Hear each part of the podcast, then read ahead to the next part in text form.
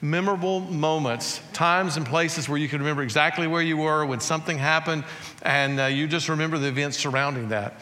Uh, this camp video just reminds me, takes me back to August the 4th. 1995. I know exactly where I was, a memorable moment. I was standing in the uh, Family Life Center at First Baptist Church in Clarksville, Tennessee. We had just come back from Hillmont Camp. We're unloading trucks and unpacking.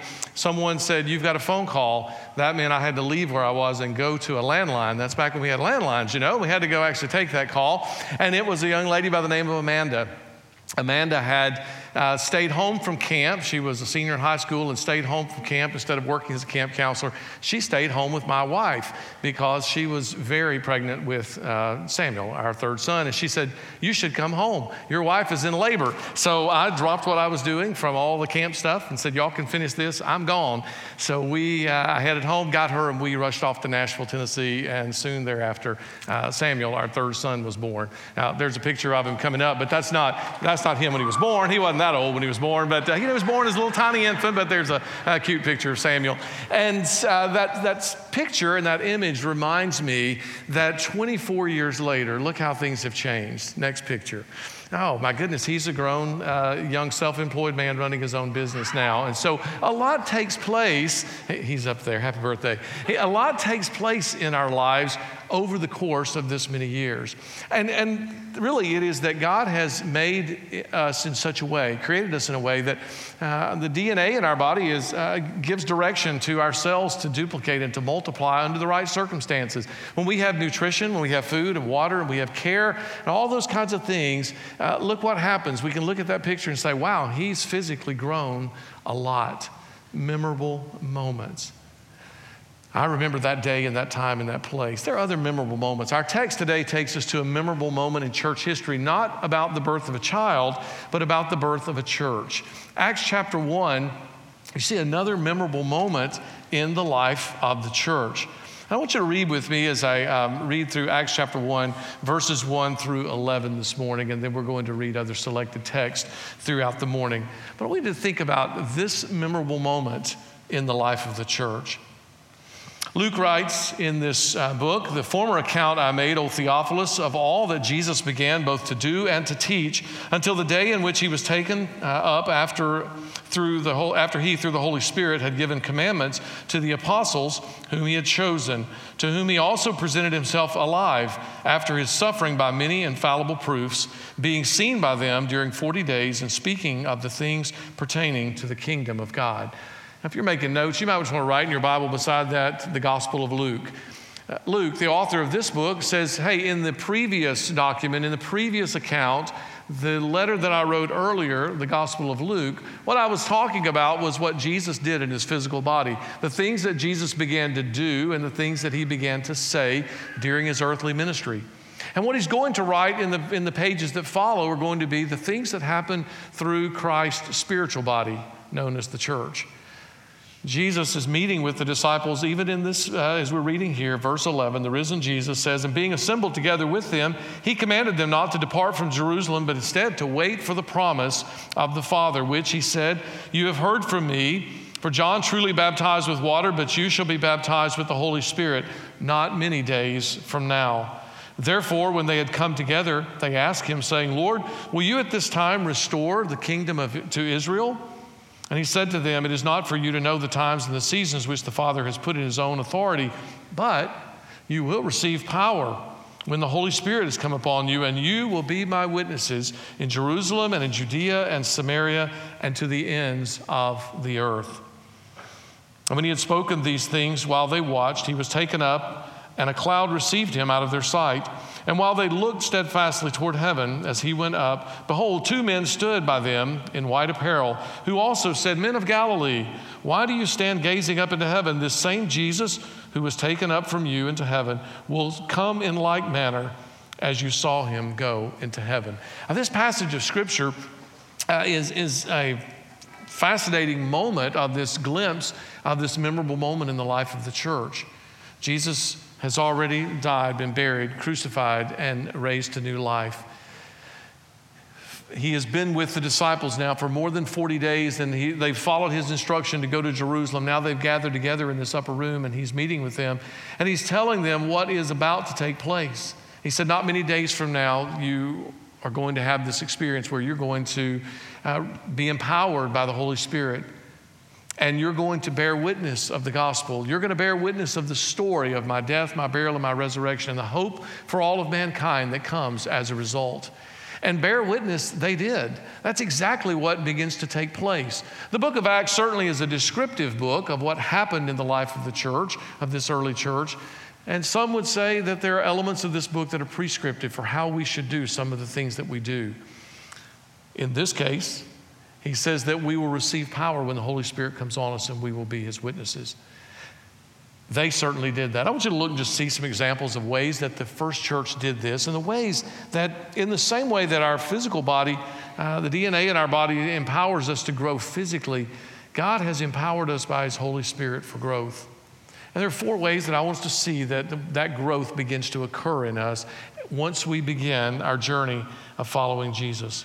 But He says that you'll receive power and you'll be my witnesses if you look down to verse 15, one of the things that we discover is there, by this time, we're about 120 who were gathered together. In those days, Peter stood up in the midst of the disciples. Altogether, the number of names was about 120. And he began teaching them or talking to them about the need for replacing Judas, this disciple who had betrayed Jesus. They replace him with a man named Matthias. Then when we go down to chapter 2, verse 1, the Bible tells us that when the day of Pentecost had fully come, that there were, uh, they were all there in one accord in one place, and suddenly there came a sound from heaven as a rushing and mighty wind, and it filled the whole house where they were sitting. It goes on to speak about their being filled with the Holy Spirit, and they're beginning to proclaim bear witness, proclaim this gospel, to tell the story about the death, burial, and resurrection of Jesus. Now, what was unusual about it was that God gave them unusual tongues to be able to communicate this message in a language that other people could understand. If you look at verse uh, 9, the Bible says there were Parthians and Medes and uh, Elamites uh, dwelling in Mesopotamia and Judea and Cappadocia and Pontus and Asia and Phrygia and Pamphylia. All these people were gathered from all these places were gathered there in Jerusalem. And the Bible says that they heard the gospel in their language. They understood the hope that was available to them in Christ. As Peter continues to proclaim this gospel, we get down to verse 38 in chapter 2. We read these words. And he said to them, Repent, and let every one of you be baptized in the name of Jesus Christ for the remission of sins, and you shall receive the gift of the Holy Spirit. For the promise is to you and to your children and to all who are far off uh, as many as the Lord our God will call. And with many other words, he testified and exhorted them, saying, Be saved from this perverse generation. Then those who gladly received his word were baptized, and that day about 3,000 souls were added to them. Wow, you're talking about church growth. That is an explosive kind of growth to go from 120 to 3,000 in a single day. They did bear witness of the gospel just as Jesus had told them they would. But it didn't stop there. If you continue on reading in Acts, you go to Acts chapter 3 and you see that Peter encounters a man who is lame or crippled, and the man's asking for help. And Peter's response to him is this He says, Silver and gold have I none, but such as I have, I give to you in the name of Jesus. Rise and walk. This man was healed and he stood and he walked and he praised God. That provided an opportunity for another sermon and another opportunity for a proclamation of the gospel. Chapter 4, verse 4 tells us this However, many of those who heard the word believed, and the number of men came to be about 5,000. Continue on down in chapter 4, we discover that Peter and John are told not to ever preach again in the name of Jesus. Stop it. They reply that they can't help but speak of the things that they have seen and heard. They continue to bear witness of the gospel. In chapter uh, 4, verse 32, Luke describes the believers now not in numbers, but just as multitudes as the gospel continues to be proclaimed, as they bear witness of that. In Acts chapter 5, verse 28, we, re- we find these words recorded that the high priest came to Peter and said, We've already told you, stop preaching in the name of Jesus. And here's what he says By now, your doctrine has filled the city of Jerusalem. Do You hear that? These people did exactly what Jesus said would happen. He said, You will receive power when the Holy Spirit comes on you, and you will be my witnesses in Jerusalem. And they were. But you know what? The Holy Spirit not only empowers us to bear witness to the gospel, but the Holy Spirit also empowers us to mature in our faith. All of us have to grow up in our faith. Just like Samuel was born on this day 24 years ago as a little tiny infant, it was our responsibility as parents to make sure that he was fed, that he was bathed, that he was cared for, that he was nurtured, and that he had the things provided for him so that he could grow up physically into a grown adult man to maturity. Well, in much the same way, when a person comes to faith in Christ, the Bible describes that as being born again. We are born again as this infant, and we need others who will come around us, who will help us. The Holy Spirit brings those other people around us and helps us grow up and mature in our faith in Christ. Now, these early believers had grown, had come initially to faith out of Judaism. And there was going to need to be a different kind of growth that had to take place for them. There needed to be an expansion of their understanding of who it is that Jesus had died for. You see, for the Jewish people, they were looking for a Messiah to come and to redeem Israel and to bring salvation to Israel. Did you hear the question in Acts chapter 1, verse 6? The question that these disciples asked Jesus, is says, Lord, will you now restore the kingdom back to Israel? They were thinking here, God was thinking here. You see, the gospel was for all mankind. The gospel was not just for the Jews. And as we read through the book of Acts, what we see is that very expansion and progression of the gospel. It started in Jerusalem. And then there were Samaritans who began to believe and come to faith in Christ. And then there would be Gentiles that would come to faith in Christ. Acts chapter 10, do you remember Peter has this vision, uh, Peter and Cornelius, uh, this, this vision of these uh, unclean animals coming down. And it was a reminder to him. The Holy Spirit was helping him to mature in his faith, to understand that while you may have thought the gospel was for your group, the gospel is for all. It's hope for all mankind because of what Jesus has done for us. The Holy Spirit empowers us to bear witness to the gospel, He empowers us uh, to mature in our faith. Jesus said of the Spirit that when He comes, He will lead you into all truth. He said the Holy Spirit would be our counselor, the Holy Spirit would be our comforter, the Holy Spirit would be our teacher. He would be the one who would convict us of our sin. He would convict us of truth and righteousness. He would be the one who would bring about our conversion. The Holy Spirit is the one who draws us to faith in Christ, and He's the one who matures us in Christ. And so it was important. Jesus said it's necessary that, that I go away so that the Holy Spirit may come to you. The Holy Spirit not only matures us in our faith or empowers us to mature in our faith, but He also empowers us to make disciples. Making disciples, this is exactly what Jesus had given the instruction to His 12 about. Uh, he said, You are to go into all the world and you're to make disciples out of all the nations. And you're to baptize them in the name of the Father and the Son and the Holy Spirit, what we just saw. And then you are to do what? You are to teach them to obey everything that I have commanded you. Jesus made it very clear what their mission was, and it is our mission. In this series on mission, we are talking about what is the mission of the church, and it is clearly that of making disciples. We would define disciple in our church as a missionary follower of Jesus who loves God, who loves others, and lives the mission. What is that living the mission? It goes back to making disciples. You see, a disciple by definition is a disciple maker. If you're a follower of Jesus, what is he calling you to do? To go out and make other disciples. There's got to be some opportunity for us to take the things that we have learned and to pass those on to others. It is this mission of making disciples. The Holy Spirit empowers us to do that. Look back at Acts chapter 2. I want you to see the two locations where the church gathered. Look at verse 42. The Bible says, And they continued steadfastly in the apostles' doctrine, in fellowship, and in the breaking of bread, and in prayer. Where did they do that? Look down at verse 46. And so, continuing daily in one accord in the temple and breaking bread from house to house they ate their food with gladness and simplicity of heart, praising God and having favor with, with all the people. And the Lord added to the church daily those who were being saved. The early church had to make some big decisions. I mean, there are 120 of us, and now there are 3,000 of us at the end of the day. What are we going to do? Well, the practical thing for them to do was to find ways that they could gather and do the things that Jesus had called them to do. How are we going to make disciples? Well, they gathered at the temple courts. Now, they didn't have a room like this in the temple where they could all just come in and sit nicely in the air conditioning. No, they had outside temple courts, courtyards, areas where they could gather at the temple and they could gather in large groups and worship. But the Bible says that they then moved from there house to house.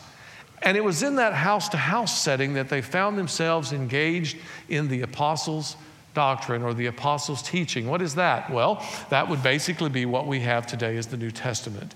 These are the writings of the apostles. They're teaching. What were they doing? They were teaching these new converts about what it meant to be a follower of Jesus. So we see four functions that are taking place in those groups. They are gathering for a time of teaching, of Bible study. They're gathering for times of prayer. They are gathering for fellowship to be able to share their lives together. And they are gathering uh, so that they might be able to break bread together. Scholars differ on their opinions on what that means. Certainly, it means that they shared a meal together, that they ate, but it also very likely means that they shared communion in those moments, that this breaking of bread was their time to be able to share in the remembrance of what Christ had done for them through the Lord's Supper. Important times of gathering for what purpose? For making disciples. The Holy Spirit's the one who empowered them and uh, gave them the ability to do that.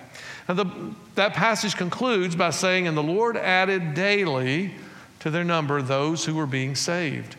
What was going to have to happen with these new infant converts, these new spiritual infants? They too needed to be taught, they needed to be trained, they needed to be brought up as disciples, as followers of Jesus. Who was going to do that? Actually, the people who would do that would be people who had just been trained and just been taught. Because we saw just a moment ago about that exponential growth 3,000, 5,000, 15 to 20,000 multitudes, city after city after city. We continue to see where the gospel has gone. So when we think about this, it's important for us to recognize that new believers have a role in the life of the church, but they're not going to be new believers forever. Our son didn't stay an infant forever. We would have been concerned if 24 years later he were still a little tiny baby.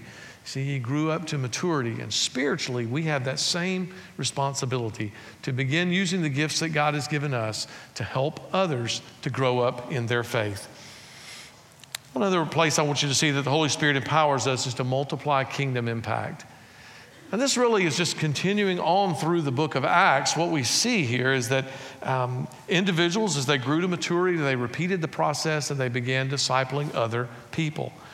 This exponential growth really began with Jesus. Don't miss this that Jesus went into the wilderness to be tempted after his baptism. 40 days he was there in prayer and fasting, and when he comes out of the wilderness, what does he do? He forms a group. He starts a small group. He starts a group of 12 guys that he calls and says, Follow me, and I will make you fishers of men. For three years, Jesus invests his life in these 12 men. And these 12 men, after the death, burial, and resurrection of Jesus, we see now 11 of them, we see them in places of leadership in this new church. And they are taking seriously everything that he taught them. And he said, Now go and teach others to obey everything that I've commanded you. And they do it. And that growth is the beginning, and then we see the exponential explosion of growth. We're sitting here today because of the faithfulness of those men. By the time we get to the end of the book of Acts, we see that churches have been planted in Ephesus, in Antioch Pisidia, in, Tro- in Troas, in Macedonia, in Derbe, in Lystra, in Athens, in Corinth, and on and on and on the list goes. Now, those 12 men couldn't have done all that by themselves. They did that because they were empowered by the Spirit to bear witness of the gospel, to be on this journey of maturing in their faith, of making disciples, and then multiplying their kingdom impact through other people. We see it in Acts chapter 16. The Apostle Paul meets a young man named Timothy. In chapters, uh, chapter 16, verses 1 through 4, we learn that Timothy is a believer and he's come to faith in Christ, uh, probably at the influence of his mother and grandmother, is what we learn later in Paul's letter to him in 1 Timothy. He takes Timothy with him on some of these missionary journeys that he's taking, where he's planting other churches and taking the gospel to other cities. And then in 2 Timothy 2 2, Paul is writing to a letter to Timothy, this young pastor, and what does he say to him? Timothy, the very things that you saw from me by your own eyes, the things that you heard from me with your very own ears, because you remember we traveled together, we did these things together, you heard me preach and teach.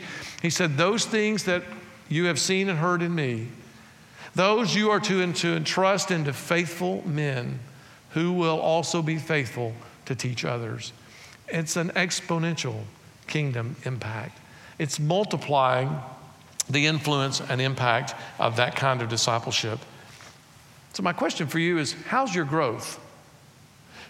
When I showed you those two pictures of Samuel just a moment ago, there's clearly a difference. You can see little child, grown man. And we can look at that and measure how tall, how much you weigh, all those kinds of things and see what differences there are. But what about you? From the day that you came to know Christ, the day that you repented of your sin and placed your faith and trust in Jesus, to today, what kind of growth is there? What's the fruit of your life? What fruit has been born out of that walk with Jesus through the years? I say to you that the instruction of Jesus is that we are to be engaged in the process of making disciples of others, helping others who are far from God find new life in Christ, and those who come to faith in Christ, helping them grow up to maturity in Christ. We don't do that in our own strength. We do that because the Holy Spirit indwells us and He leads us and directs our steps to do that very thing. In our church, we believe that we have a responsibility for helping people grow up in their faith, for helping individuals come to faith in Christ and helping them mature. How do we do that? We do it through our life groups in our church. It's what you heard in the video at the very beginning people talking about the impact of this group on my life. How I was and how I'm different, how I'm changed, how I'm transformed by being together with a group of believers. It's important that we do that. You're going to continue to hear stories through this month about why life groups matter. Because, see, we believe that life groups are the, the method in which we will fulfill the Great Commission, helping people get connected to healthy groups where they can begin to grow in their faith. They're foundational for communication in our church. Our life groups really are the place where you have an opportunity to know other people and be known by them. It's a place where you can love other people, be loved by them, care for other people, be cared for by them. Life groups are a place where you get to serve other people and be served by them. Life groups are the place where we live out the one another's of Scripture. You remember those? Jesus said you're supposed to love one another. You need to care for one another. We're to encourage one another. We're to pray for one another. Galatians 6 says we're to bear one another's burdens. Just a couple of weeks ago, got a message that a single lady in our church uh, had become ill and was in the hospital, and uh, we were out of town. Jan and I were out of town on vacation, and we got back in to town. Uh, and she has no relatives here in town immediately.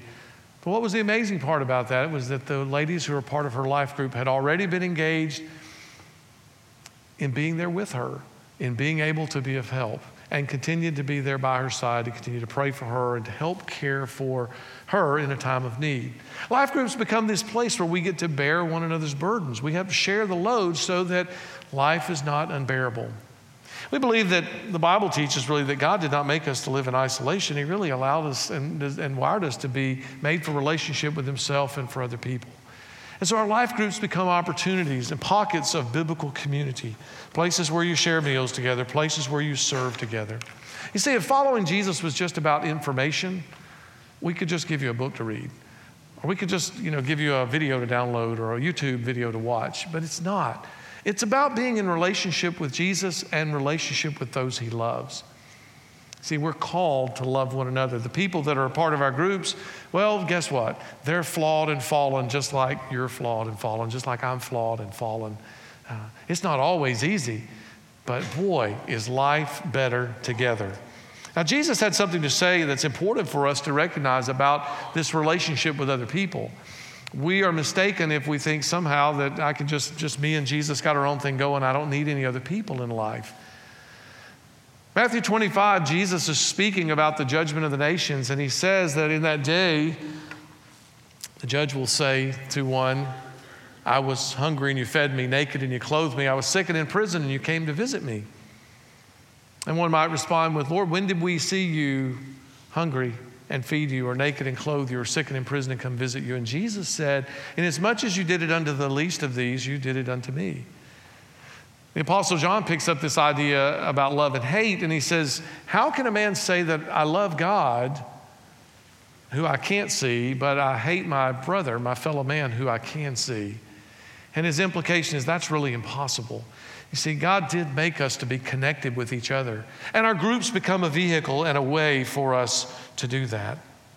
We believe that life groups matter in the life of our church. We believe that it's through those groups that the Holy Spirit uses those relationships with other people to build us up, to strengthen us, to challenge us, to confront us, to teach us, uh, to encourage us, to inspire us, to pray for us. And the, what happens in that network of groups is powerful. You're going to continue to hear about that again in the days to come. A group in our church, we believe, can be four to 10 people. It's not, it doesn't have to be huge. It's not about the size of the group, it's about the relationships that occur. There are really three characteristics of those groups. They need to be relational in nature, they need to be intentional about making disciples of other people, and they need to be reproducible. And for that reason, the things that we call upon leaders to do with groups is not something you need a seminary degree to do. You're able to take the Word of God and be able to look together at what God's Word says and help each other learn to walk in that. It is not an impossibility. There really are three options today that I want to encourage you, challenge you to take a step in related to groups in our church. And they're simple and we'll be brief and we'll be done. There are three things that I want to challenge you to do. If you're not connected to a group, you need to join one. You need to find your life connected with a group of people who will help you grow in your walk with Christ, who will challenge you, help lead you to maturity, help you find ways to use your gifts to serve this body of Christ. Um, I hope you heard those testimonies. I hope you heard people expressing what value and meaning they attach to the groups that they are connected with. We want you to be known in this church, and it's impossible for every pastor to know everybody in this body of Christ. But through your life groups, you have the opportunity to be known. If you're not connected to a group, you need to join one. Second option is I want to ask you to lead one. What I mean by lead one? Well, we have groups that are in existence currently that will have opportunities for new people to step into places of leadership this year. Thanks, thanks to the United States Navy and other branches of the military, God brings the most amazing people into the life of our church every year. The two couples that you saw in that video, one Marine, one Coast Guard, couples that have come here within the last year. What a blessing to our church that God would bring new people into this fellowship. We believe it's a wonderful gift. But you know, that same branch of the military in a couple of years will move those people right on somewhere else. And we're also blessed by that. We don't regret that because we believe that God gives us an opportunity to invest in making disciples during that window of time and those individuals will take the gospel to their next duty station, and God will use them to multiply their kingdom impact. But what that means for us is that today we have a family in Hawaii, we have families in San Diego, we have families in Jacksonville that were here just a few weeks ago serving in preschool or children or student ministry. And guess what? They're not here today. They need replacements. Uh, it's the time of the year that we are asking people to step up into the new places of leadership. I'm going to ask you today to do something maybe bold for you to say, I need to step out of my comfort zone. And I'm not going to be just sitting in a group as a member of a group and joining a group, but I'm going to let God use me in some way to begin to make a difference in helping someone else on their journey of becoming a missionary follower of Jesus, helping them learn to love God, love others, and live the mission. If you're not leading one or joining one, going to ask you to start one. September the 8th, the pastor is going to be starting a new sermon series on the book of Proverbs. And the focus of that study is going to be on wise living, finding wisdom for living our best life from the book of Proverbs. We're calling out today 50 people to join us on that journey with starting a new group. Now, again, a group could be four people at your workplace. It could be two neighbors or three neighbors that would come and join you uh, in your home. It could be some folks, some friends who would meet you at Starbucks for a coffee and an opportunity to sit down and engage together over where we can find wisdom and how we live out the wisdom the Bible teaches us to live with. We're going to provide training for people. We'll provide four opportunities on Sundays or Wednesdays. You just need to attend one of those trainings. We'll put some tools in your hands. We'll answer questions. We'll give you some skills that you need to help you engage in other people. You may think, I don't know who's going to come. I don't know who's going to come either. But what I can tell you for sure is that no one will come if you never extend an invitation and say, hey, I'm thinking about getting together with a group of four or five people just to look at God's Word to see how we could find some wisdom. Would you be willing to join me? If you'll do that, you'll be amazed to see that God will actually call some people to say, yes, I think I'd join join you for that. And you'll be on a journey that I believe is going to be an adventure that's going to be rich and rewarding. That's coming up in September, and we'll be doing some things in the next four weeks to help you be prepared and equipped to do that. Here's what I want you to see today. The apostle, um, or Peter, called out men and women. Uh, he called them out boldly. Acts chapter 2, verse 38. And he said, Repent and believe and be baptized 3,000 in that day were. It's an amazing thing to see what happens when the Holy Spirit fills us and empowers us to accomplish the work that He's called us to do. And I believe that this church, to continue to be faithful in its witness, has got to continue to reach out to new people, has got to continue to take the gospel. We can't sit back on the laurels of good things that have happened in days gone by. There are lost people in your world who need to hear the gospel, people that are far from God who need to find new life in Christ. I believe that if you're a follower of Jesus, He has empowered you by His Spirit and He's called you to help take the gospel to them. There are people in your life you know who need to take some next steps in growing up. And so for you, I want to ask you to be bold and allow God to use you to do something maybe you've never done before. Will we train you? Sure. We'll be glad to help you with that. We'll come alongside of you and equip you to be able to make that kind of kingdom impact on the lives of others. Here's how I want to close. I want to ask you if you would take a blue card. There's a bunch of them up here from folks from previous services. And I'm going to ask you to take a blue card that's in the pew somewhere near you, and I'm going to ask you to just write your contact information on one side. And I want you to actually just put two words on the back. Those two words are either join one. If you're not a part of a group and you need help joining a group, you need us to assist you with finding a group that would be just right for you. I want to do that. I just want you to write on the back, join one. If you're currently leading a group, you're planning to continue to do that, just write lead one on there. We're, we've got cards out there I know already that some of you have already received, but you can participate in this today. Just let me know you're going to continue to lead one. Or if you are willing to step up and say, hey, I would be willing to be used wherever I'm needed here in our church. If our church needs me in three year olds, I'm there. If they need me in seventh grade, I'm there. I'm willing to be used however I'm needed. Would you please write lead one on there? And if you'd be one of those people that would say, I'm, I'm willing to start one of those sermon based groups, I'm willing to start one of those groups with a handful of people to talk about how to find daily wisdom from the book of Proverbs. I'll do that. Please just write on there, start one. That's all I want you to write down, start one. Two words join one, lead one, or start one. I'm going to ask you to respond because it's an opportunity for you to make this a memorable day. Not the memorable day of the birth of a child, not the memorable day of the birth of a church, but a memorable day when you said, I'm going to take a step in my own growth. Letting God use me to do something that maybe I've never done before. Because it is in the doing that we experience much of the growing. And so I'm going to ask you, I'm going to pray. While I pray, I'm going to ask you just ask God, God, what do you want me to do? If God calls you to write down, join one, leave one, or start one, I need you to do that. And I want you to put it in the back of that card. I'd love for you to just come up here and lay it up here. You can drop it in one of those boxes on the way out, either way. But I want to encourage you today to recognize that as this early church grew exponentially, they did so because the Holy Spirit empowers us to bear witness of the gospel. Allow Him to fill you with His Spirit and use you for His purposes, for His glory today. Let's pray. Father, our desire is to be obedient to you. You told the disciples that they were to go and teach others to obey everything that you commanded us to do. You've commanded us to love others. You've commanded us to go into the world and make disciples. And Father, I pray that in whatever way you have gifted us, and that you've wired us individually. I pray that we would recognize today that our mission is very clear God, that our mission is to make disciples. And so I pray that for each one of our lives, fruit would be borne that would remain for all of eternity, that would, um, would show itself in the others who are followers of Jesus and growing in their faith, because we've allowed you, by your Holy Spirit, to work through us to help others grow to maturity in Christ.